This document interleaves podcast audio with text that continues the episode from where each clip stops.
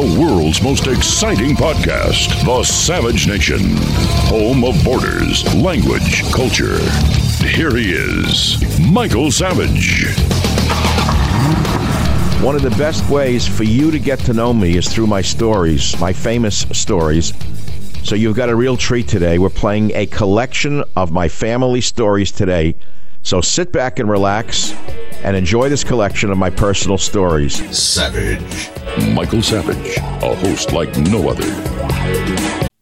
Middle East on the brink, North Korea on the brink. Iran increasing its aggression, elections in Taiwan. Look, there's a lot of global instability as we ourselves plunge into primary season. How have you sheltered your savings and investments from potential major setbacks to the economy? You think it can happen here? It can happen here, but it's not too late to diversify an old IRA or 401k into gold. And Birch Gold Group can help you with that. Birch Gold is the only gold company I trust. As opposed to many other investments, gold thrives in times of uncertainty. It is an important part of diversifying your savings. Now, listen, here's how Birch Gold can help make it a part of yours. Birch Gold will help you convert an existing IRA or 401k into a tax sheltered IRA in gold, and it doesn't cost you a penny out of pocket. You want to learn more? Just text SAVAGE to 989898 for a free info kit. S A V A G E, text it to 989898, and you get a free info kit. It costs you nothing. Just text SAVAGE to 989898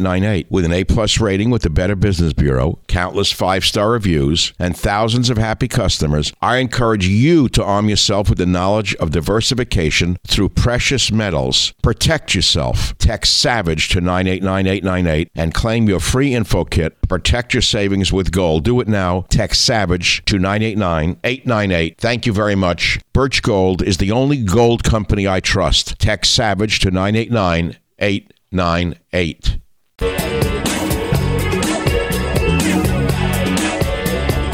Wait, I, saw, I thought I told him about Herbie the Schlub. There's nothing to tell. He was a sad sack, worked in the coffee shop at Shanks. That's right. But he, oh, he had a mannerism of talking. He was a pudgy guy, worked in the coffee shop. But when you're a young kid who's a, a lowly busboy, even a guy who has a job in a coffee shop, you start to think he's somebody. It's like when you're seven years old and you go to the movies alone and the usher had like a uniform on. You actually thought he was an officer of the law. Remember those days? When you're seven and a guy in the movie theater has a uniform on with epaulettes, you assume he's Napoleon's grandson and you listen to him. Today they take him and throw him in a dumpster. You don't listen. You, you, people in movies today don't listen to anybody. Oh, what fun we used to have throwing good and plenty at the screen on a Saturday. Who went for the movie? We threw popcorn up in the air just to see the Technicolor hit the popcorn. Oh, I had a miserable rat for a friend. Lives in Scarsdale, married a lawyer, hasn't worked in 20 years, the bum. Got white hair, thought he looked like Hemingway, really looked like an old man from the garment center who failed. But in his mind, he thought he was Hemingway, that type. You know the type? He thought he had a Hemingway esque like look, that type always dressed Natalie. But people looked at him, they thought he was a busted out suitcase from the garment center from day one. He's the one whose mother used to beat herself over the hands with a chain. And then when the father came home, he'd say, she'd say, Sam, Sam, look what Johnny did to me. Look what your son. And the father and the son fought that family. I don't blame the kid. The, the family was nuts, but she was nuts because she went to a doctor in New Jersey to get Benzedrine shots in those days now, Hamburger Express and Pink Cadillac and all, in order to lose weight. So she came back like a speed addict, nuts. Everything was crazy. Took it all out on her growing, developing, crazy son. Uh, but we were good friends in those days. I'm just saying later on, the guy bum, bum, busted out at Fort Dix was always a loser on the on the streets of the garment center. And then he married a lawyer, moved to Scarsdale, and walked around with the white beard on Grand Central State. And he thought everyone thought he was Hemingway, when in fact he just looked like a guy from the garment center who was going to a 25 cent porno store, really, with a paper bag Uh, and a raincoat. But in his mind, he thought he was distinguished coming out of the porno shop, if you know what I'm talking about. But the reason I'm mentioning him is because I lost the entire story about Herbie. So I thought I'd twist it to him. Here's one of my favorite stories about my very tough two fingered geometry teacher who allegedly lost his fingers. Well, listen and find out. I had a geometry teacher in high school. He had two fingers on his right hand. He was a tough guy. He was an Irishman and real tough but a very good teacher and a the kind of teacher who made you come up to the blackboard and perform at the blackboard. And if you didn't, he ridiculed you. He didn't curse you out, but he called you a dummy. Basically, he says, Now, what's the matter with you today, Michael? Is your brain not functioning? That kind of thing. And believe me, you didn't want to wind up in front of that class not knowing your stuff because you didn't want to be humiliated in front of your peers. But in those days, it was very clear. If you were smart, you were smart. If you were stupid, you were dumb. And that was the end of it. And no one changed anything. So he had a left hand with five fingers and a right hand with two fingers. And the two fingers were stubs. But he could still put chalk on a board. And when he said to you, the midterm exams are back, he would read out every name and every score publicly. Now, why do you think he did it? Because he understood that by doing well, you were proud of yourself and the kids looked up to you. And by doing poorly, you were ashamed of yourself, boys and girls, and you try to do better. But because the liberal perverts took over the schools, where they try to put perversion ahead of everything else, they have now taken dummies and try to make that better than the smarties. And consequently, the schools can't even teach Johnny how to add or read. And if Johnny's smart enough and he can't focus at all, they put him on Ritalin to dope him up and turn him into a sissy and a dumbbell who can't do anything except sit in a cubicle the rest of his life and possibly jump off a building when he's 25. Now, how Mr. W lost his fingers is another interesting story. We all knew about it very fast. I forget his full name is Mr. W and they it was whispered in the halls of the high school that he lost his fingers, and I'm not glorifying it, planting a bomb for the IRA. Now, I don't know whether it was true, but it was certainly enough to make us understand not to mess around with this teacher. And we didn't. We respected him. Whether it was true or not is irrelevant. That's who we had for teachers in those days. The story I'm going to tell you occurred when I was a young man, first a kid and then a young man. And it was about a man who grew up as my father's one of my father's best friends in a very poor neighborhood in New York City. They were immigrants together. Their parents came over. They came over, I think, maybe on the same boat, or they met each other in the slums of New York. And they they both had a very tough life, and they worked their way up, little by little, little by little, as the immigrants have to do, and as they struggle in the society. And this man went into a business that took off at a certain point, like a rocket. He hit a fad in a certain business and he started to make a great deal of money and he moved way beyond our family. While we lived in an attached house in Queens, New York, an attached brick house, he had the money to move his family to a detached house. remember how important that distinction was in those days, is like the Buick LeSabre as opposed to the Buick Roadmaster, or God forbid you a Rockefeller, you bought an old, a Cadillac, if you can imagine. That's how people used to grade themselves in those days by their you know their status, cars and houses. I don't suppose it's much different today. It just isn't as easy to figure out in some regard, not on the road anyway. Anyway, so he moved to this uh, detached house in, in in Roslyn, New York, and it was a beautiful house. It had its own garden all around it. We only had a little strip of grass in the backyard a little teeny one in the front. And um, the carpet was wall to wall and it was pink and he was a big cigar smoker and we go over and visit and i had a very good time he would gloat you know with the cigar and lord it over my father and we'd leave. My father never said anything against him but you know i could see in his eyes that he was in his you know he was a little let's say you know let's say lost that little battle at that time. You know how men are. I mean men are competitive. Even if they love their friend if their friend does better than them there's a degree of envy in every human being. It's just one of the cardinal sins. As years went on, the man's business continued to to uh, thrive. And then I left home. I moved away from New York City. I went and did my thing, collecting plants, working for my graduate degrees, thousands of miles away. I was living 6,000 miles away, then 9,000 miles away in the Fiji Islands. And lo and behold, on one of my trips back to New York when I was already a father myself, I had heard that this man's business had collapsed entirely. The fad that he had rode like a wave had died. Women were no longer buying that particular product. And the man who had a chain of successful wholesale stores lost everything. He lost everything, and it was so fast that he wound up living where he started on the Lower East Side of New York in a poor relative's apartment with his wife and the uh, relative's family, back where he started in a one room apartment. And that's where I come in. I come back from one of my trips to the Fiji Islands. I'm a young man in my, I don't know how old I must have been. I, I don't remember, 25, 30. I don't remember what, uh, what age I was already anymore. And there he was sitting in my father's house And I love this man. I loved him like a like you know another father. I loved all my father's friends.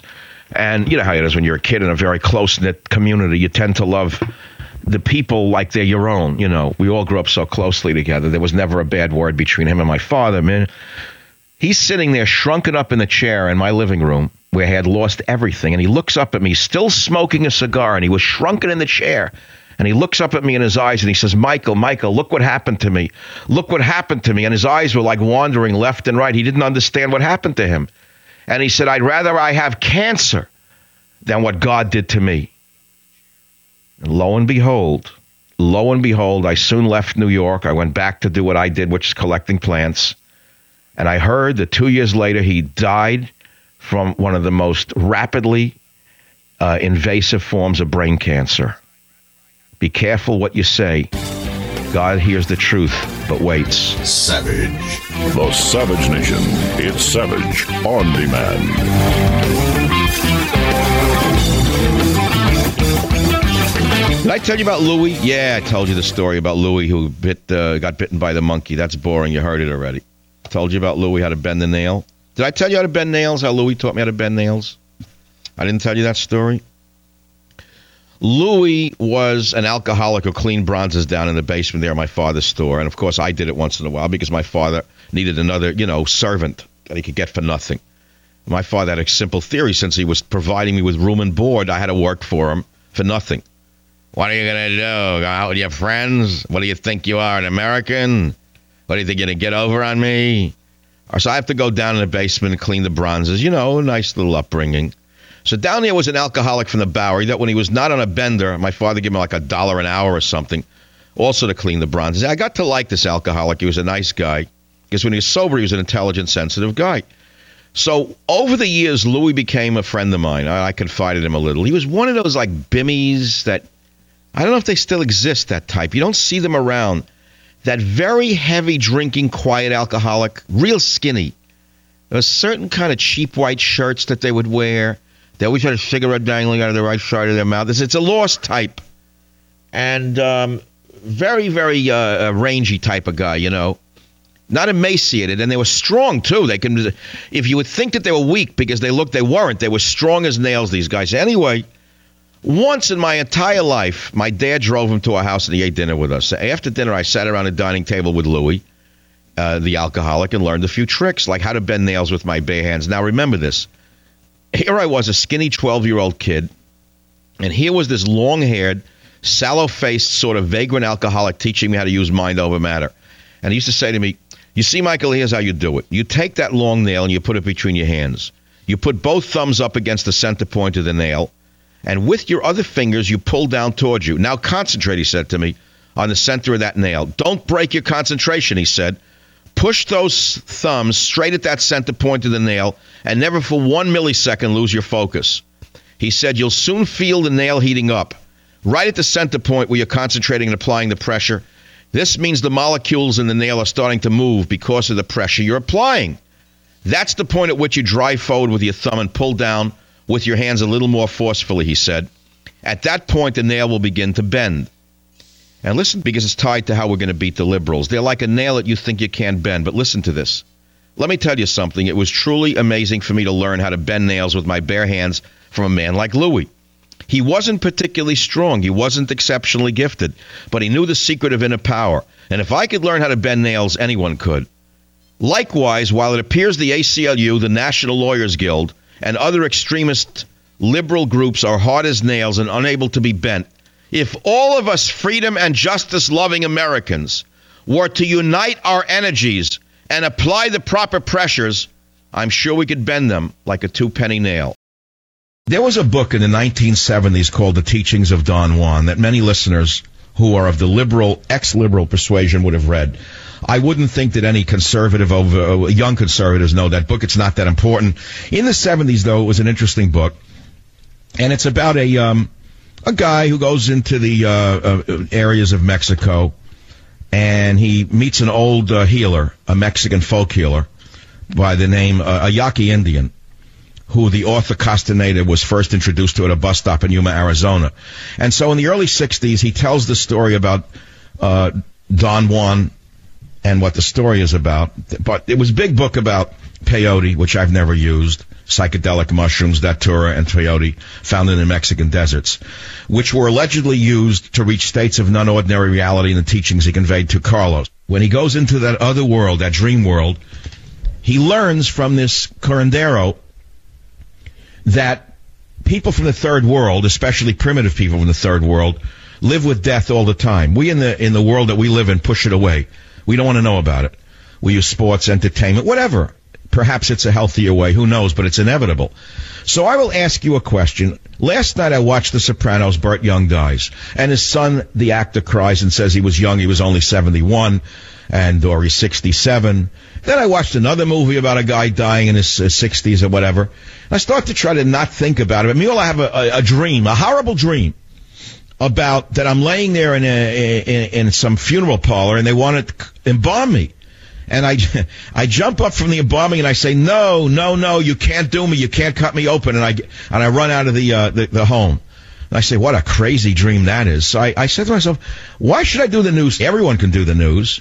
And yet there's not a listener to my show. I don't care whether you're young, old, black, white, gay, straight, man, woman, boy, man, man, boy, girl, dog, any conscious being any conscious being lives with this all the time. And I want to know from you, the audience, A, do you really live with this or is this considered too somber for you?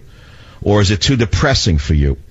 Do you run from this thought or do you live with the thought? Have you come to terms with the thought?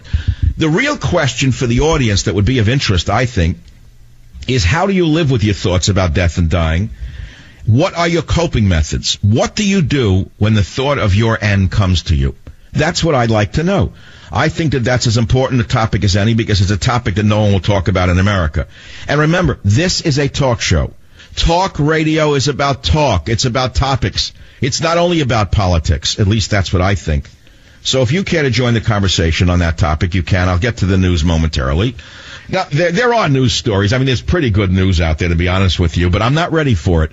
I said to myself, I'm going to go and do a show the way I used to do it years ago when I first. Be- do you know when I first began in radio in the 90s?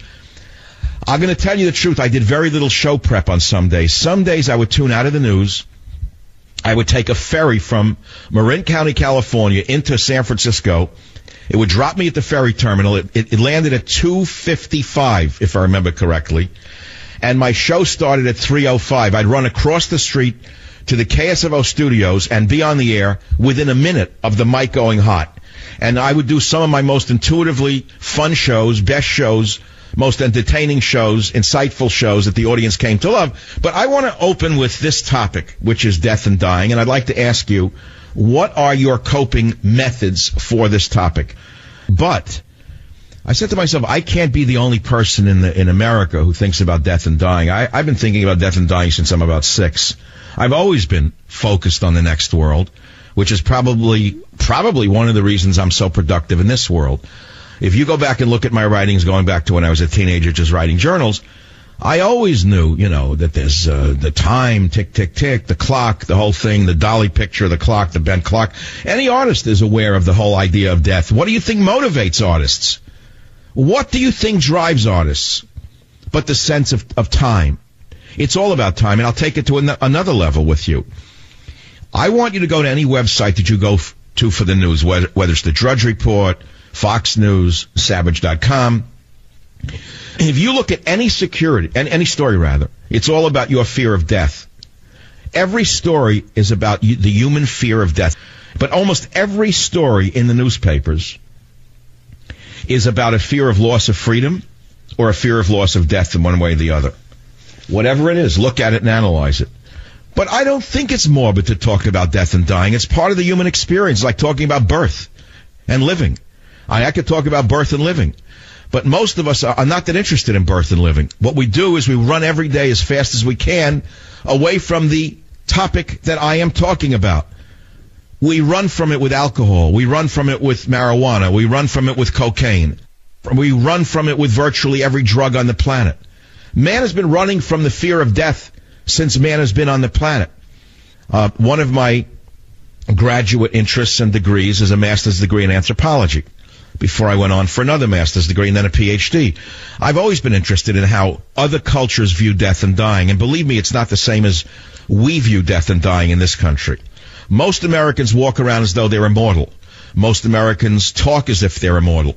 Most Americans act as if they're immortal. And yet they know that they're not. Look at the women with the Botox and the surgery. Look at all of the surgery. What is that all about?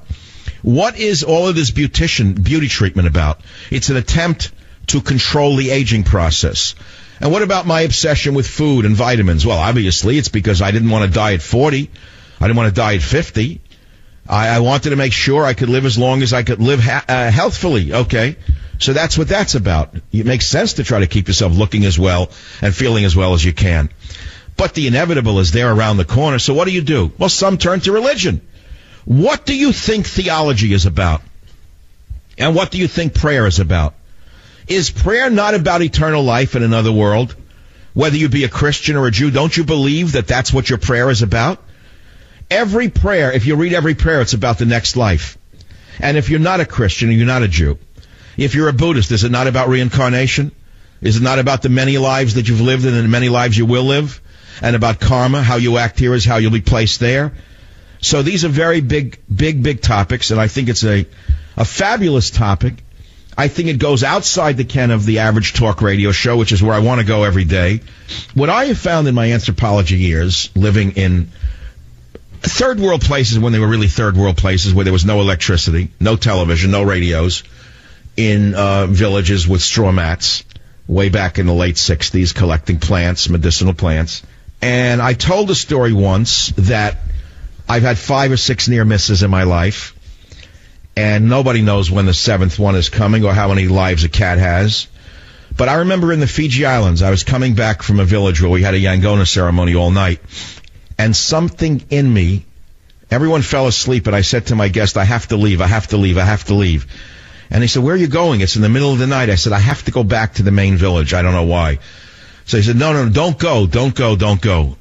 I said, no, I'm going to go. They said, well, look, we're not going to go with you. It's too late. It's too dark. I said, don't worry about me. I'll get myself back. So I walked back along the edge of a, a ravine that fell to the sea about 300 feet below.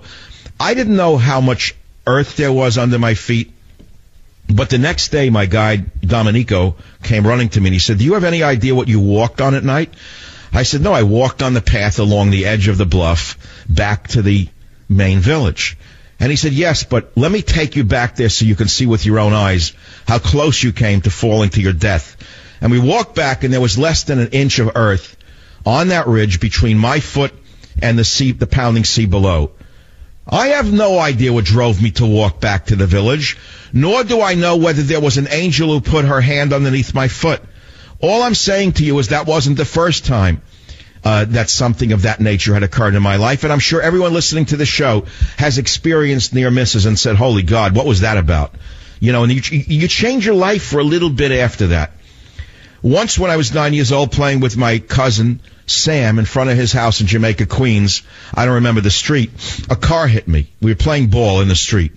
Back and forth, back and forth, and a car just banged into me on the side. He wasn't speeding, but it hit me. I got knocked down.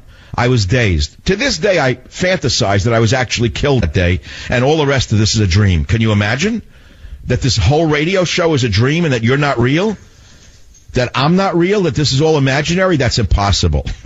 but I don't think I'm the only one who's had that experience and that kind of, tran- let's say, transition to thinking, is this really a dream? Because we are spiritual creatures.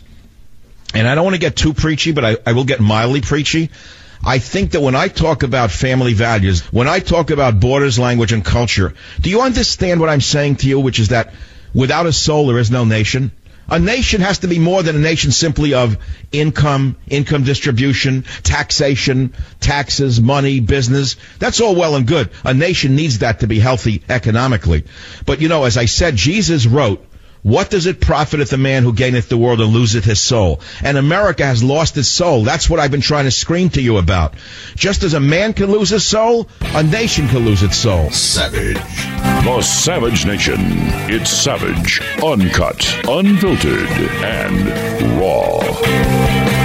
A savage republic Inside the Plot to Destroy America lays out the threats we face, prepare you for what's next, and offer solutions to save our republic. Please wake up and fight back before it is too late. You can buy it right now on Amazon or on barnesandnoble.com. A Savage Republic Inside the Plot to Destroy America by Michael Savage. Thank you for listening. Share it with five others. Now I have a special treat for you. It's a story that is made for families, and I want you to gather your children around the radio tonight on the Savage Nation.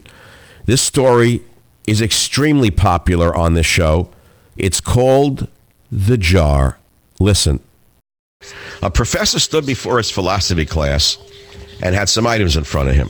When the class began, he wordlessly picked up a very large and empty mayonnaise jar and proceeded to fill it with golf balls. He then asked the students if the jar was full. The students said it was full. The professor then picked up a box of pebbles and poured them into the jar. He shook the jar lightly. The pebbles rolled into the open areas between the golf balls. He then asked the students again if the jar was full. They agreed it was. The professor then picked up a box of sand and poured it into the jar. Of course, the sand filled up everything else. He asked once more if the jar was full. The students responded with a unanimous yes. The professor then produced two beers from under the table and poured the entire contents into the jar, effectively filling the empty space between the sand. The students laughed. Now, said the professor as the laughter subsided, I want you to recognize that this jar represents your life. The golf balls are the important things your family, your children, your health, your friends, and your favorite passions. And if everything else was lost and only they remained, your life would still be full. The pebbles are the other things that matter, like your job, your house, and your car. The sand is everything else, the small stuff. If you put the sand into the jar first, he continued, there is no room for the pebbles or the golf balls. The same goes for life. If you spend all your time and energy on the small stuff, you will never have room for the things that are important to you. Pay attention to the things that are critical to your happiness. Spend time with your children. Spend time with your parents. Visit with grandparents. Take your spouse out to dinner. Play another 18. There will always be time to clean the house and mow the lawn. Take care of the golf balls first. The things that really matter. Set your priorities. The rest is just sand. One of the students raised their hand and inquired what the beer represented. The professor smiled and said, I'm glad you asked. The beer just shows you that no matter how full your life may seem, there's always room for a couple of beers with a friend. I think it's beautiful. It's that simple. And of course, it does put things in perspective as far as I am concerned, which is what I try to do on this show in my own way every day on the Savage Nation. And now, boys and girls, on the Savage Nation, I want to play a story from my book, Train Tracks Family Stories for the Holidays, which is perfect for this time of year. And I think I'm going to pick out of nowhere about a Hegira from New York, chapter 12. It's one page long in Train Tracks about my first bus ride to Miami when I was a youngster. When I went to Miami for a vacation. I'll start it from Train Tracks. Okay? My first Hegira from New York was a bus ride to Miami. The dining highlights, I recall, were the chicken bones in a greasy bag thrown under the seat by an old lady going to her retirement, and chicken again, this time the southern fried variety, at a bus rest stop in the middle of an Atlanta winter night. I'd always loved fried chicken as a boy, and this was really going to be a treat to gorge on greasy chicken thighs and breasts in the heart of Dixie, where I had heard they had first perfected the recipe. The only factor limiting my enthusiasm was the time I was asleep like Ratso Rizzo, Dustin Hoffman's grizzled drifter in Midnight Cowboy, on his death ride, sweaty and in a fit of sorts, when the jouncing Greyhound abruptly stopped. The lights were flashed on. Rest stop, everybody out, shouted the bus driver and he came down the aisle prodding each and every one of us, even the old chicken bone lady, reminding me of the cartoon cop of the past. Maybe he got a kickback from the rest stop owner. I don't know. But everyone on that bus was hounded into that eatery in the middle of the night. The doors to our bus locked. There was no escaping it. I would have southern fried chicken, even though I was slightly nauseous, beneath that 3 a.m. Georgia night sky with stars as sharp as fractured mollusks in a barrel. It was okay, that's all. Too crusty, too greasy. Of course, today I know it was probably cooked in lard and that the saturated fat would account for my early death had I kept on with my dietary ignorance. But the slight case of indigestion I nursed all the way to Jacksonville gave me that slight something to think about, which oh so softly pushed me into the arms of Morpheus. That's a tiny little story in train tracks. In going through photographs for the book Train Tracks, I found pictures of many of the men that I write about the gambler, the leather man, the uncle who was a Democratic Party operative. What strikes me is that they were all very ordinary looking men. You would never pick them out of a crowd and think that they were anything special. And that's just the point of this book, which is that in the ordinary, there is the extraordinary. Now, whether it is that men were more dynamic in those days or that I saw the dynamism in their lives is for anyone to guess. I don't know. Are men still like that? There is a movie called The Naked City where it is said, quote, there are 8 million stories of the naked city. This has been one of them. I was fascinated by that as a young boy because it showed me that every individual person walking the streets had a story, if only you could find that story. And all of my life, I found this to be true. That of course every human in their destiny, in their journey through life, is actually weaving a story. It's just that most of us don't even realize we are unique or weaving a story. Or is it that the times have made so many of us homogenous? Have we become just one massive group of individuals in a sort of socialist hive? Well, whatever the case may be, Train Tracks contains the stories of ordinary men and women, each of whom was extraordinary. Now, I haven't read that since I wrote it, and I got to tell you, I want to read the book. The, the book rings true. And I, I almost hit the mark here in what I was trying to do. And as Hemingway said, if it if it's if it rings, there's a certain there's a certain ring to the truth that everyone recognizes when they hear it, and there's no way to describe it. That's that's what I want to say. Shall I go on? Shall I go on or not? I, mean, I need to hear. I mean, you know, Buddy needs to hear what you want me to. I'll tell you what I'm going to read. Nightclub, because it's got drama. I'll skip ahead to story six in Train Tracks. Okay, clear the floor, everybody. This is a closed set. Everyone out of the uh, studio. Nightclub from Train Tracks. The bar was dark, like a scene out of The Godfather. We sat next to the long, dark mahogany bar at a small table. The steak was served. I had never eaten steak that was this soft. In fact, I didn't know the steak was supposed to be soft. The only steaks I had ever eaten before were hard, rubbery, difficult to cut. This one cut like butter. The tough man served us without a smile. We were the only ones in there on a Saturday afternoon. It was on the Upper East Side of Manhattan in what was known as Yorktown, a German neighborhood. It was owned by my friend's father, Jackie Hart, who was the toughest guy in the neighborhood. He was a professional gambler and a club owner long before anyone knew what that meant. All the other men were either small businessmen with tiny little stores, or they worked in the trades or in the garment center. Jackie was a guy out of The Godfather. He was quiet. He hardly ever spoke. Everyone respected him and everyone feared him. We had gotten downtown not by train tracks, but one of the hard men from the bar had come to get us by car to eat in Jackie's bar. There are many stories about Jackie. This was one of them, the one about the soft steak served by the hard man. Another story about Jackie that comes to mind occurred around the same period when I was seven, eight, nine years old in the Catskill Mountains, where most of the families from our apartment building retreated to what were known as bungalow colonies, in essence, small villages that were rented for the summer. Each family rented a small cottage. This was Paradise Lost. One summer, my family, Jackie's family, probably 10 others, all rented individual cottages or bungalows at the same place. It was on a long, sloping, grassy hill with a swimming pool. This summer, a huge fight had broken out between the owners of the bungalow colony and this group from the Bronx. It was very unusual for these men to engage in a fight, but fight they did. It started over an insult thrown at one of the, our neighboring women by the owner in the little grocery store that belonged to and was run by the bungalow colony owner. Who knows what it was over?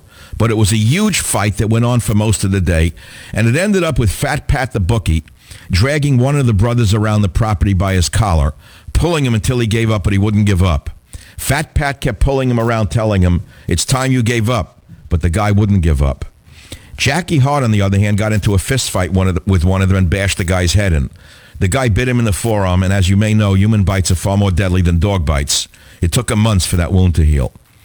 Jackie was a street fighter long before he was a bar owner, growing up in the Yorktown area of New York. He told a story years later to us young kids about the period during World War II when there was an actual Nazi party in New York City and other places sympathetic to Hitler. Jackie was on a subway car when one of the American Nazis jumped up and started to scream, Kill the Jews! Kill the Jews! Kill the Jews!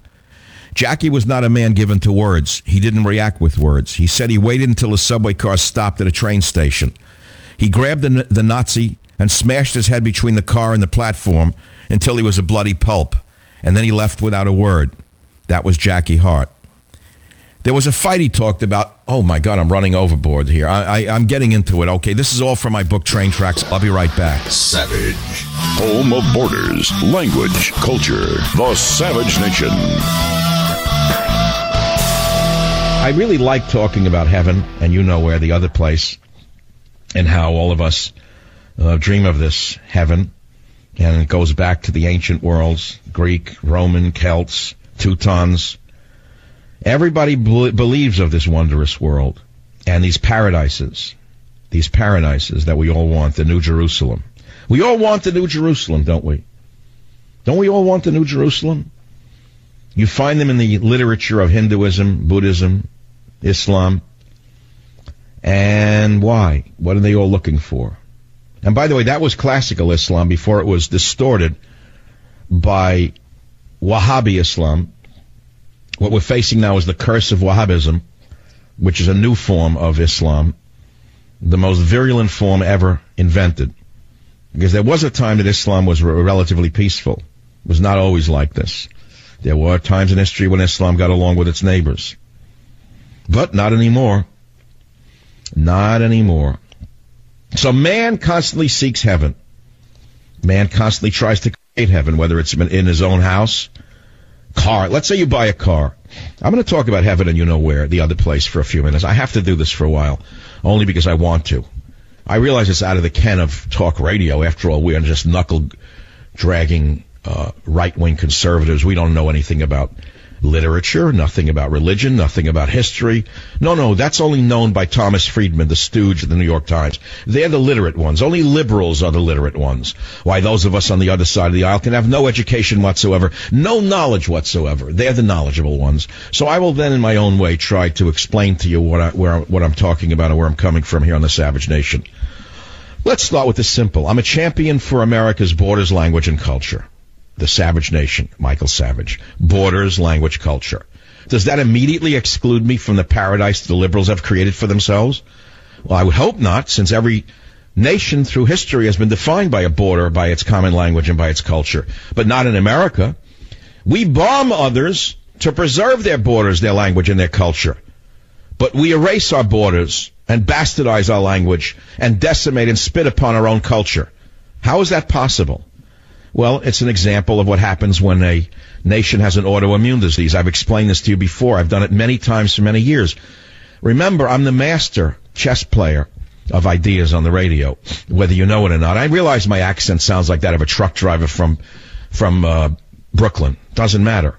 If you can get past your own bias and prejudice, you may realize that some truck drivers are smart. Some of them know more than you do, even though you may have a degree in something or other.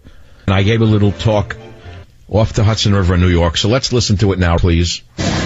Is there anyone down below who should be up here that we can browbeat for a few minutes?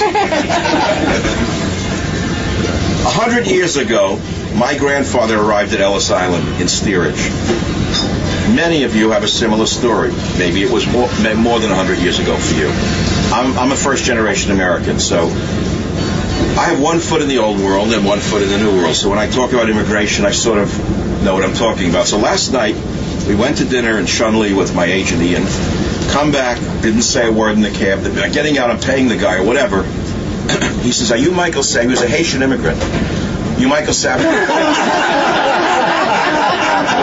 he said, "I'm like your grandfather. I'd rather have my arm cut off than take welfare." See, people don't understand how diverse diversity really is.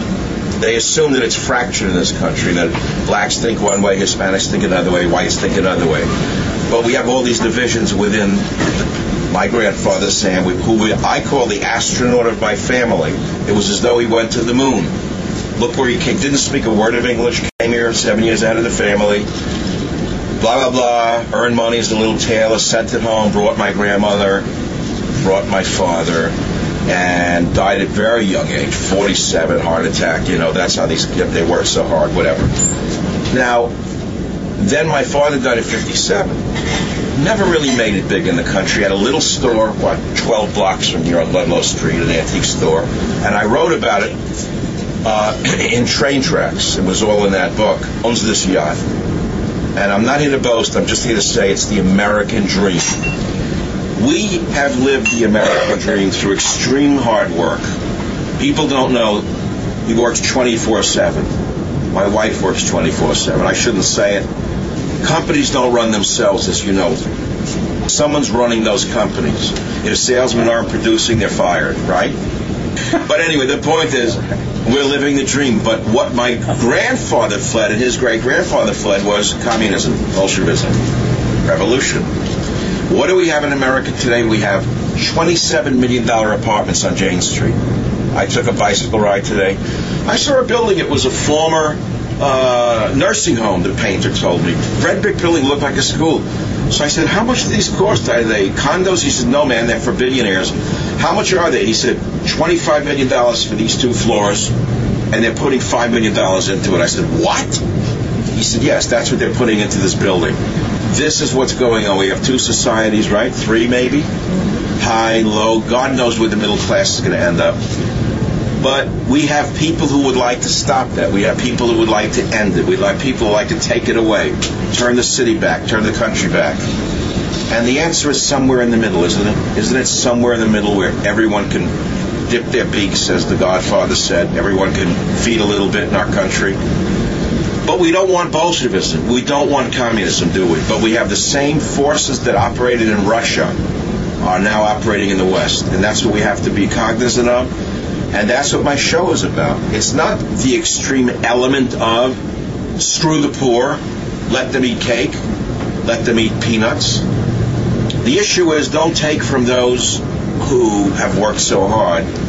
Don't steal it from them because without them there'd be nothing. We'd have one salami in the butcher store like they had in the Soviet Union.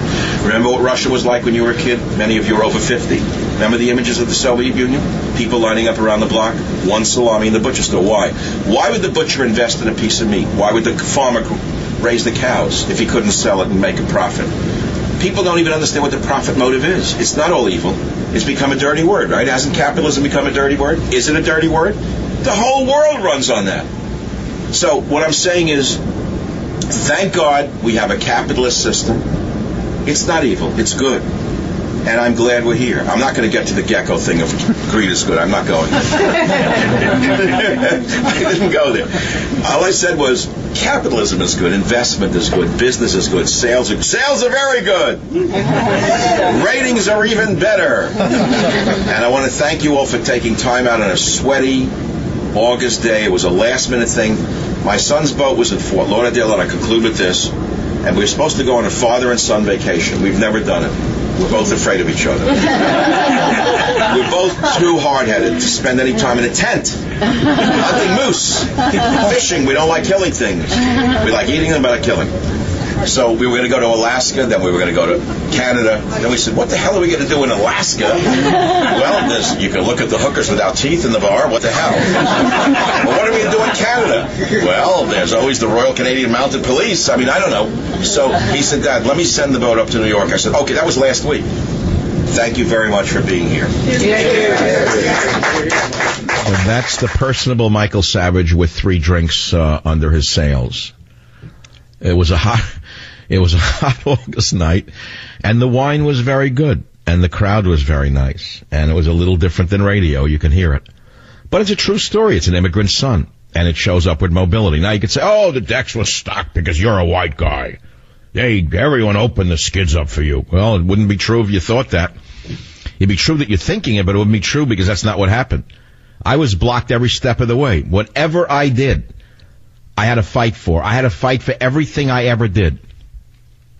And then after I got my doctorate from a great university, I was told white men need not apply. So don't tell me the greases, the skids were greased for me. Savage. Well, thank you very much for listening to today's podcast. I hope you've enjoyed it and learned something from it. We have about 400 other episodes available for you to listen to absolutely free. You can go back into our vast library of podcasts and listen to any one of them at any time. And remember this if you want to listen to my podcast ad free, sign up for the Savage Premium membership and get access to ad free podcasts as well as some premium content from our Savage archives. How do you sign up for those ad free podcasts? Please visit michaelsavage.com for a link. Again, thank you for your listenership. This is Michael Savage.